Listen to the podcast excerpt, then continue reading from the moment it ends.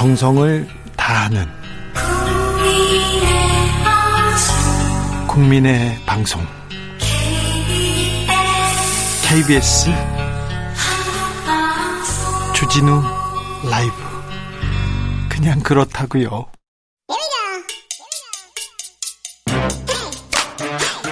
뉴스를 향한 진지한 고민 기자들의 수다. 라이브 기자실을 찾은 오늘의 기자는 한결의 김민아 기자입니다. 어서 오세요. 네, 안녕하세요. 국회 분위기 어떻습니까? 아, 오늘 사실 그 지금 수사 기소권 네. 관련해서 시끄럽고요. 네. 여야가 계속 기자회견장을 이제 점령을 하면서 우리 말이 맞다. 이 그 검찰 개혁을 두고 네. 여야가 싸우는데 네. 서로 불리하지 않다고 생각하나 봐요. 약간의 서로 이제 우리가 더 유리하다라는 어떤 그런 그런 포인트가 조금씩 있는 것 같습니다. 국민의힘은 뭐 선거에 불리하지 않다 이렇게 생각하는. 네, 어쨌든 지지층이 결집하는 것은 도움이 된다고 보고 민주당은요? 있고 민주당도 이제 지지층 결집. 네네, 강력한 지지층들의 네. 의견을 받아들일 수밖에 없는 상황이다. 이렇게 지방선거는 투표율이 떨어지니까 지지층만 결집하면 된다. 그렇게 얘기를 하죠. 예. 민주당도 국민의힘도. 네네 맞습니다. 참. 그래서 네. 민심보다 당심이 항상 앞섭니다. 네. 그 선거에 저도 되거든요. 지지자들한테 응원받는 게 더 중요하거든요. 거기에 또 많이 이제 취해 계시는 분들도 있고 그런 것 같습니다. 자, 국민의힘은요. 네. 요즘 누구한테 힘이 몰립니까? 정권 초기에 누가 실세인가? 누가 진짜 힘이 있나? 이렇게 얘기하는데 권성동, 장재원, 정진석 힘이 셉니까? 아무래도 핵심 관계자분들 거기 말고 윤핵관 말고는 네. 그리고 또, 말고는 또, 음. 누구한테 어, 사람이 몰려요? 어, 당 차원에서는 그래도 이준석 대표 음. 있을 음. 수 있고요. 이준석 대표는 괜찮습니까? 그 윤리위원회 괜찮아요? 네, 그것도 뭐 어느 정도 이제 돌파를 하려는 그런 의지를 보이고 있는 것 같습니다. 괜찮아요? 네. 네. 그리고요. 그리고서는 뭐 이제 지방선거를 앞두고 있으니까 네. 지방선거에 출마하는 후보자들 오세훈 네. 현 시장 그리고 뭐 김은혜 경기지사 후보자 네. 이렇게 뭐 많이 활동을 하고 계시면서 메시지도 많이 내시고 그런 모습이 보입니다. 지금 인수위 기간이고 정권 출범도 안 했지 않습니까? 네. 그런데 정치권에서는 다음은 누구인가? 그래서 한 30명 정도 뛰고 있습니다. 아. 사실 국회의원들 300명 중에 자기가 대통령 될 거라고 얘기하는 사람들이 정말 많죠. 한 170명 네네, 정도 됩니다. 맞습니다. 진짜 너무 놀랐어요. 네, 그런 사람 진심으로 될 거라고. 진심으로 자기밖에 될 수 없다고 네네, 얘기하는 사람들이 한 네, 170명 정도 됩니다. 맞습니다. 자, 그런데요. 김종인 네. 전 비대위원장. 네네. 요새 뭐 하세요? 요새 되게 조용하게. 네. 누가 안 찾아가죠. 네, 그냥 조, 뭐 간간히 방송 그 조금씩 나오시면서 네. 조용하게 지내시는 것 같고 그 네. 김종인 사단이라고 불렸던 분들이 사실 윤석열 캠프에서 조금 활, 활약을 되게 많이 하셨었는데. 금태섭. 네, 뭐 김근식 위원장도 김근, 있었을 네. 거고요. 정태근 의원도 있었고. 네, 네. 근데 조금 조용한 것 같습니다. 조용하네요. 네. 네. 아, 자. 윤석열 당선인은 충청에 갔더라고요? 맞습니다. 오늘은 이제 충청, 충남을 갔고 내일 네. 충북을 들린다고 합니다. 선거 기간에 이렇게 이렇게 공교롭습니다. 맞습니다. 지금 이번이 그 지역 순회 일정으로는 다섯 번째인데요. 네. 충청에 가서는 이번에도 어, 대통령이 당선되면 다시 찾겠다고 한 약속을 지키기 위해서 왔다라고 하면서 주로 가는 스팟이 있어요. 시장 사람들 많이 모이는 시장에 가고요. 네, 거기 가서 어퍼, 컷 한번 하고. 네네 어, 어떤 그런 세리머니를 하고 네. 또그 지역의 뭐 역사나 이런 뭐 경제 쪽에 관련된 아산 현충사 갔고요. 맞습니다. 그런 그런 행보를 보이면서 민생을 챙기고 그리고 그 지역을 내가 정말 잊지 않고 항상 잘 챙기겠다 이런 메시지를 메시지를 보내는 거죠. 네. 항상 하는 말이 뭐이 지역의 아들이다. 오늘은 오늘도 충청의 아들이다. 충청의 아들 얘기는 계속 외쳐요. 네네. 우리 집안이 400년 이상 충청에서 뿌리를 내린 집안이다. 언급을 하면서 그런 충청에서 배출한 대통령이라는 점을 되게 강조를 하는 것 같습니다. 그래서 그런지 몰라도 충청권에서 국민의힘 네. 후보들이 강세입니다. 네, 근데 사실은 국민의힘 후보들이 김태흠 의원 같은 경우에는 약간 떠밀리듯이 해서 나온 네. 거고 김영환 전 장관이 이제 나왔는데 그분은 너무 옮긴 지 얼마 안 됐잖아요. 그렇죠. 경기에서 갑작스럽게 지금 충청으로 내려간 측면이 있어서 당도 국민의 국민의힘으로 간 지 얼마 안 됐죠. 네, 맞습니다. 그래서 정말로 확실하게 이길 수 있느냐 조금 반신반의 하시는 분들도 없지 않아 있는 것 같습니다. 그래서 지역에서는? 또 갔을 수도 있죠. 윤석열 후보가 이제 윤석열 당선인이 그거를 이제 밀어주기 위해서 좀 더 열심히 움직일 수도 있다라는 생각이 듭니다. 만약에 네. 만약에 아, 상대당에서 그렇게 상대당 당선인이 그렇게 움직였다면 아마 언론에서 뭐 네. 이거는 선거 개입이다 이런 얘기가 어디서 나왔을지는 모르지만 그런 얘기가 또 없어요. 지금 사실 공무원은 정치에 개입하면 안 된다고 법적으로 돼 있는데 당선인 신분은 공무원도 아니고 뭣도 아닌 어허. 상황이기 때문에 네. 약간 그런 점을 피해가고 있는 거죠. 근데 자. 사실상 조금 압박이 되는 것 같습니다. 상대 후보들한테는. 그러게요. 뭐 네. 그렇죠. 네. 저 당선인 측에서 네. 국민 투표 카드 꺼내 들었잖아요. 맞습니다. 그거에 대해서 당에서 뭐라고 합니까? 아, 당에서 사실 조금 어 반응이 재밌었는데요. 네. 권성동 원내대표 당연히 알고 있어야 될, 될, 분인데 처음에는 어 무슨 말인지 모르겠다. 모르겠다 그랬죠. 네, 그러더니 필리버스터 가셔서는 어 이거는 꼭 우리가 한번 해볼 만한 가치가 있는 것이다. 좀 이렇게 하자고 또 얘기를 하더니 커뮤니케이션 잘 안 되는군요. 네, 그러더니 또 어 이거 그러면 어떻게 해서 이 국민 투표를 제안하게 되셨습니까? 물었더니 또 잘 모르시는 네. 그런 모습들 약간의 엇박자가 나고 있고요. 또 당선인 쪽이니까 그러니까 장재원 의원이 이걸 처음 띄웠는데 네. 뭐 아직 당선인의 정확한 입장은 나오지 않았습니다. 보고서를 뭐 이제 올려서 정확하게 입장을 물어보겠다라고 했는데 아직 그 답은 없었는데 네. 분위기 상으로는 당이나 뭐 인수위나 다 이제 이쪽으로 조금 관심을 끌면서 네. 이 법안 처리의 어떤 부당성과 함께 국민투표, 국민 여론을 기대려는 그런 네. 모습을 보이고 있습니다. 아무튼 인사청문회에서 음. 지금 장관 후보자들 음, 뭐 의혹 때문에 굉장히 네네. 좀 곤란한 상황이 그렇죠. 돼야 되는데 네. 이, 그 인사청문회가 열리지도 않고 네. 또 다른 이슈가 생겨가지고 국민의힘 그렇죠. 쪽에서는 뭐 웃음을 숨길 수가 없다고 계속 얘기합니다. 네, 너무 조용하게 지금 지나가고 있는 것 같고 예. 사실 인수위나 뭐 정 그 인선이나 정책 같은 것들이 관심을 못 받고 있는 것도 사실인 것 같습니다. 네. 관심을 못 받는 것보다 비판을 네. 받는 것보다는 관심을 네네. 못 받는 게 낫다고 생각하겠죠. 그렇게 생각할 수 있죠. 네. 네. 음, 한미 정상회담이 5월에 네. 되는데요. 네. 어디서 저기 행사 자 어디서 회담할 수는 있겠어. 네. 국방부 5층에서 할 수도 있는데 네네. 그럼 만찬이나 연회 같은 건 어디에서 합니까? 그게 참 아직도 공개는 안 됐는데 이번에도 호텔로 가야 됩니까? 네, 그렇죠. 사실은 지금 윤석열 당선인이 청와대에는 한 발짝도 들여놓지 않겠다라는 그런 기조로 열심히 이설을 하고 계시잖아요. 아니 있는 영빈관 좀 쓰면 안 됩니까? 그 만찬장이라도. 그러게 말이에요. 그 지난달 20일에 집무실 이전 관련해서 기자회견을 할 때만 해도 뭐 외국 기빈을 모셔야 한다면은 영빈관 저녁에 국빈 만찬 정도는 가능하지 않겠냐 이렇게 조금 열어두는 발언을 했었어요. 그런데 왜 안 쓰죠? 네, 근데 그 후에 이제 용산으로 가야 된다라는 그 입장에 대해서 반발이 굉장히 거세게 일자 네. 청와대로는 아예 발도 들이지 않아야겠다 네. 그런 기조를 조금 더 확실히 잡은 것 같습니다. 네. 그래서 지금 이제 용산 국방부의 본인 집무실을 설, 그 리모델링을 하고 있는데 빨리 되면은 거기서도 뭐 이제 정상 회담을 할 수 있다 이렇게 조금 열어두는 그 답변을 받았고요. 아니면은 용산 근처에 있는 어느 곳에선가 하겠다 이렇게 조금 여러 곳을 검토하는 중입니다. 신라 호텔 영빈관에서 취임 만찬 하잖아요. 네네 그렇죠. 취임 연회도 하고 네. 근데 그런데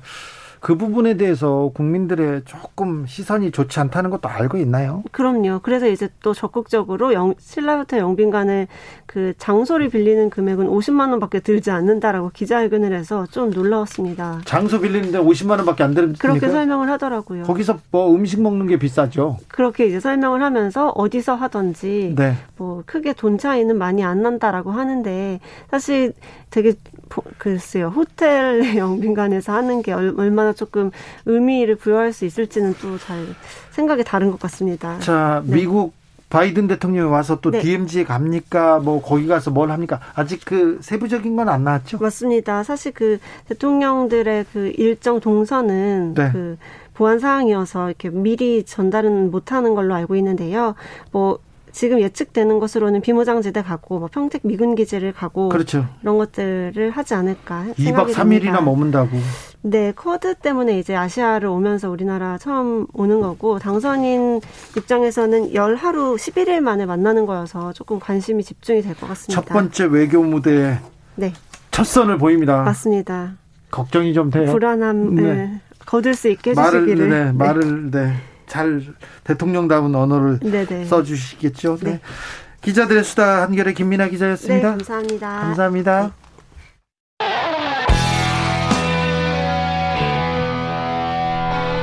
스치기만 해도 똑똑해진다. 드라이브 스루 시사 주진우 라이브.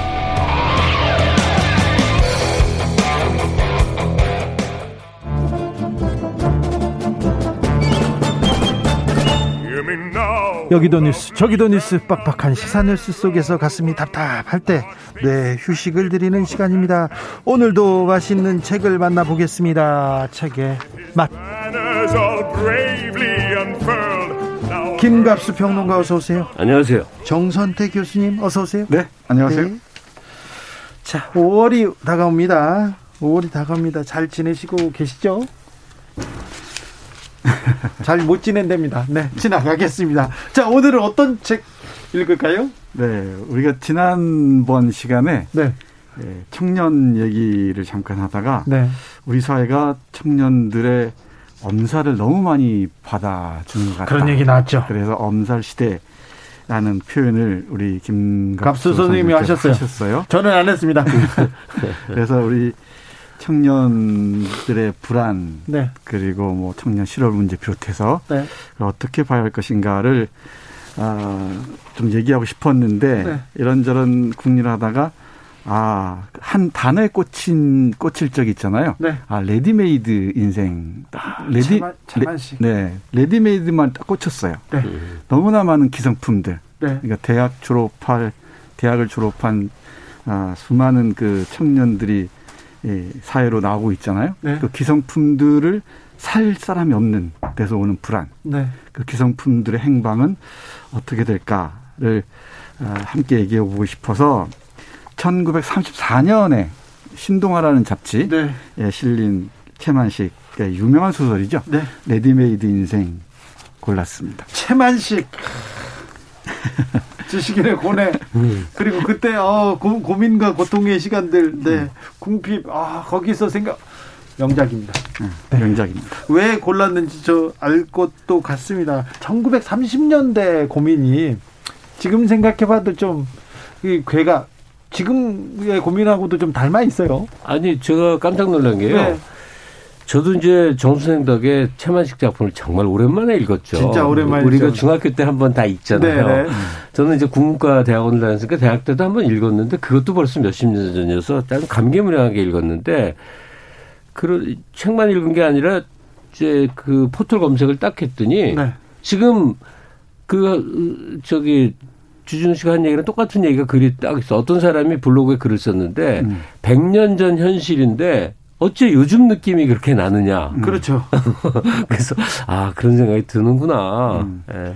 그 현실에 밀착해서 네. 그 삶을 그려내면은 그게 오랜 인간의 삶인지라 오랫동안 그 유효성이 있는 것 같아요. 이게 벌써 90년 전 얘기잖아요. 그렇죠. 90년 전 얘기인데도 거의, 거의 리얼하게 와닿습니다. 한 1, 2년 만에, 1, 2년 만에 사라져버리고, 어, 구식 같아. 그런 소설들도 많아요. 요새 그래, 소설은. 네, 그런데 네. 90년 동안 같은 고민을 하고 있다. 이렇게 공감하게 만드는 거면 명작임에 분명합니다. 네, 그런 것 같습니다. 자, 책 속으로 들어가 보겠습니다. 네. 여기, 이 인물들이 다 이니셜로 나옵니다. 네. 뭐 K 사장, P, 네. M, H 이런 식으로. 아, 창선이, 아들 창선이 이름만 나오네요. 이 피라는 사람이 동경 유학까지 다녀오고 네. 공부를 많이 한 사람이에요. 예.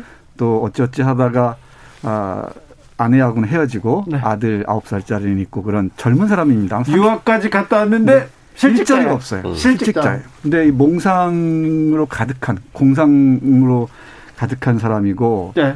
돈몇 푼 있으면은 다 에, 유흥에 탕진해 버리고 그러면서도 현실에 안착을 하지 못해요. 네. 그러다 어찌어찌 하다가 아, 아들을 서울로 불러오게 되는데 그 아, 아들에게는 이제 공부 가르칠 필요 없다. 네. 예, 아홉 살짜리를 그 문선공이라 그러죠. 그 잡지회사 인쇄소에 일자리를 마련해 주고 난 다음에 이제 겨우 아, 레디메이드 인생이 겨우 임자를 만나 팔렸구나라고 끝난다는 어. 좀 씁쓸하면서도 네. 어, 풍자적이기도 한 아, 그런 근데 작품입니다. 모처럼 정선태 교수 말에 저 보완 좀 하나 해야 되겠는데요. 네네. 네. 이 주인공 청년 P는 뭐냐면 몽상하면 우리가 어떤 이미지 같다 그러냐면 비현실적인 꿈을 쫓는 사람이잖아요. 그렇죠. 근데 사실은 이 소설의 그 인간은 등장인물 P는 너무나 현실적인 사람이에요. 음. 네. 근데 그러니까 아주 세속적이고 현실적인 사람인데 자기 지위는 난 고등학력 고, 고학력 음. 그러니까 룸펜 프로레타리아 같이 고학력자인데 그 노동판에는 못 들어가겠어. 못 네. 들어가겠어. 그러니까 내 수준에 맞는 직장을 가져야 되겠어. 아, 그 현실과 괴리가 안 되니까 지금 몽상이라고 표현하신 게 뭐냐면 요즘 그 코인 같은 거 투자 막 그렇죠. 하는 사람이랑 머리 똑같은 거예요. 머릿속에 내가 지금 그때 이제 화폐단이에요. 내가 음. 지금 4원이 있는데 이게 두 배가 되면 얼마가 얼마. 되고 이게 열 배가 되면 얼마가 되고 열여덟 배를 하면 얼마고 그뭐 혼자서 네. 네. 몽상이죠. 그래서 돈이 막 생기면 그걸로 무슨 짓을 할 건지를 막 떠올리고 음. 지나가다가 아주 도, 마을에서 마주 보던 세련된 여성이 음. 있으면 저 여자가 나를 막 좋아해서 어, 달려든다면 또 내가 어떻게 막그 걷어찰 거 지식인의 허위 의식 네. 배운 건 있는데 현실은 따라가지 그렇죠. 못하니까 이 마음속으로 허세 어린 헛꿈이나 꾸는 그런 이제 백수의 예, 모습인 거죠. 그렇죠. 네. 그러니까 현실에 뛰어들 용기는 없는 이, 이 당시 용어로 쓰자면은 고등 룸펜 예, 룸펜이죠. 그러면서 네. 일종의 정신승리법이라고 얘기할 수 있겠죠. 그렇죠. 이 네. 허위의식에서 못 벗어나는 그런 인물이 나중에는 자식을 그 인쇄소에 예, 넘기는 것으로 예, 끝납니다. 정신승리. 요즘 그 이 여기 주인공 피가 딱 어떤 사람 같으냐면 네. 한 미국 중에 애매한 대학에 박사학위 받고 와서 네. 지금 떠들고 있는 자리를 못 잡아요. 군상들 네. 좀 그런 것 같기도 하고. 그리고 이 소설을 두고 많은 사람들이 식민지 시대를 이, 이 떠올리면서 해석하는 경우가 많아요. 네. 이, 어, 이른바 신교육 배워야 산다. 배우면 네. 다 성공할 수 있다. 하면서 네. 많은 사람들 가르쳤는데 그렇게 대량 생산된 지식 예비군이란 말 쓰잖아요.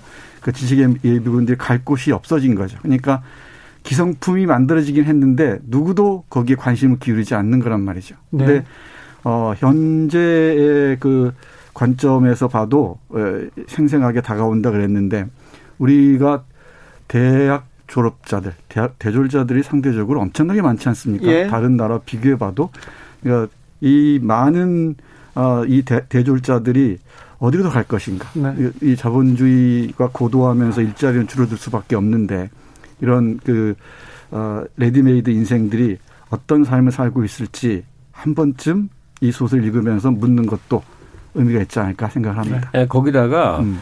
지금 현재 청년세대가 느끼는 고통이 유난하고 특별하고 예외적인 것이 아니라 네. 사실은 고통의 항속성이에요. 그렇죠. 그전에도 그랬다 하는 사실을 아주 이 소설이 실감나게 읽게 음. 해주거든요.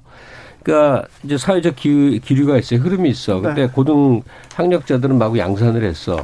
지금 똑같잖아요. 음. 그이 자동화 때문에 이제 이 취업은 점점 줄어서 새로운 길을 개척을 해야 되는데 그럴 용기는 없어요. 제목대로 레디메이드. 음. 내가 기성품이고 기성사회 좋은 기업이나 그 무슨 공, 그, 저 공무원이나 음. 교사 되고 싶어서 편히 살고 싶어.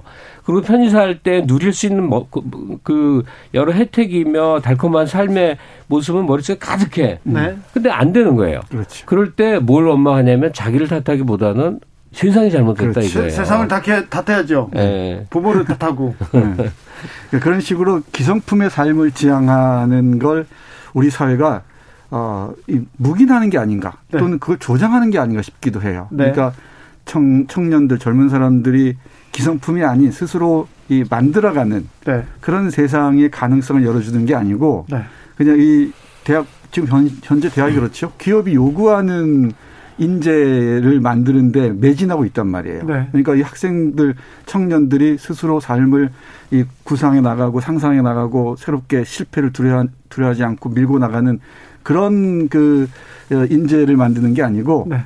우리 사회가 요구하는 기성품, 다 만들어진 기성품식으로 만들어 놓고서는 정작 사회에 나가려 그러면은 일자리 없어라고 네. 한단 말이죠. 그러면 그 이 기성품을 만들어서 아무것도 할 줄 모르는 이 젊은 청년들을 어떻게 사회에서 이, 이, 이 마주해야 될지 난감할 수밖에. 근데 최만식이 뛰어난 작가라고 할 수 있는 게 지금 정 선생님이 말한 것에 대한 반론이 소설에 그대로 나옵니다. 네. 소설의 시작 부분이 어떠냐면 이 주인공 피가 어떤 기업 그러니까 여기서는 언론사 사장한테 가서 찾아가죠. 아주 비굴하게 취업을 부탁하는 네. 그런 장면이 시작되는데 네. 그때 그 사장은 딱그 이렇게 말을 해요.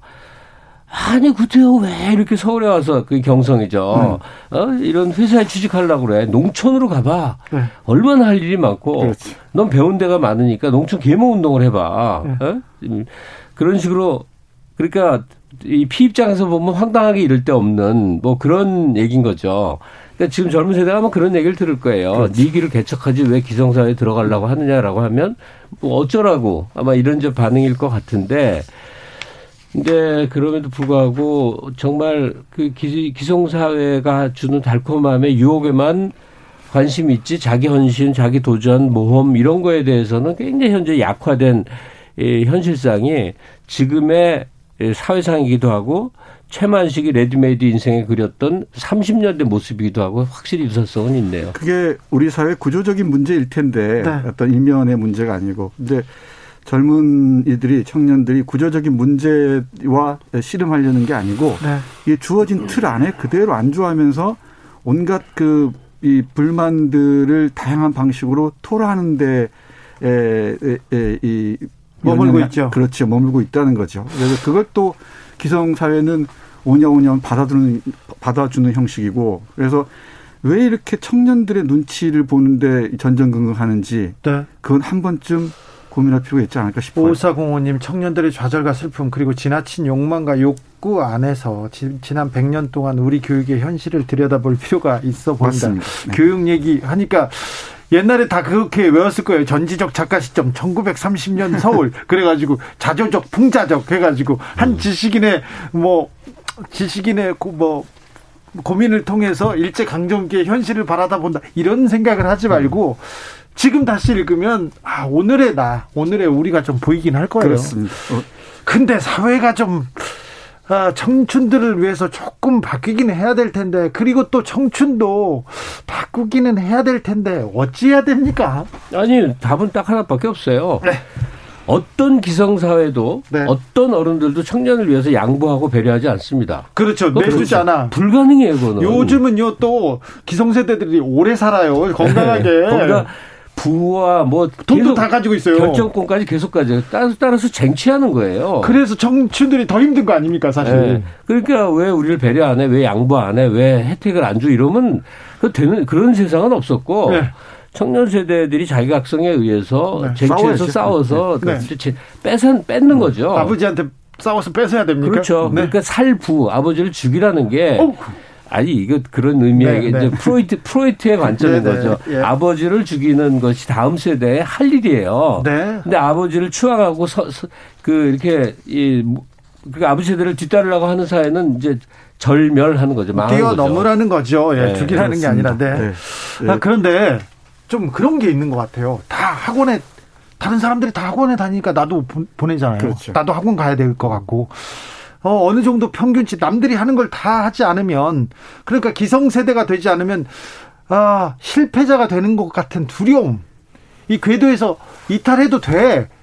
해보지도 않고 일단 뭐그 궤도에 가지 않으면 나는 실패하는 거 나고자가 되는 거 아니야 이런 두려움이 큰 것 같습니다. 네, 맞습니다. 지금은 더. 그게 이 기성품이 되지 못하는 불안함이 우리 교육을 비롯해서 우리 사회에 만연해 있는 것 같아요. 네.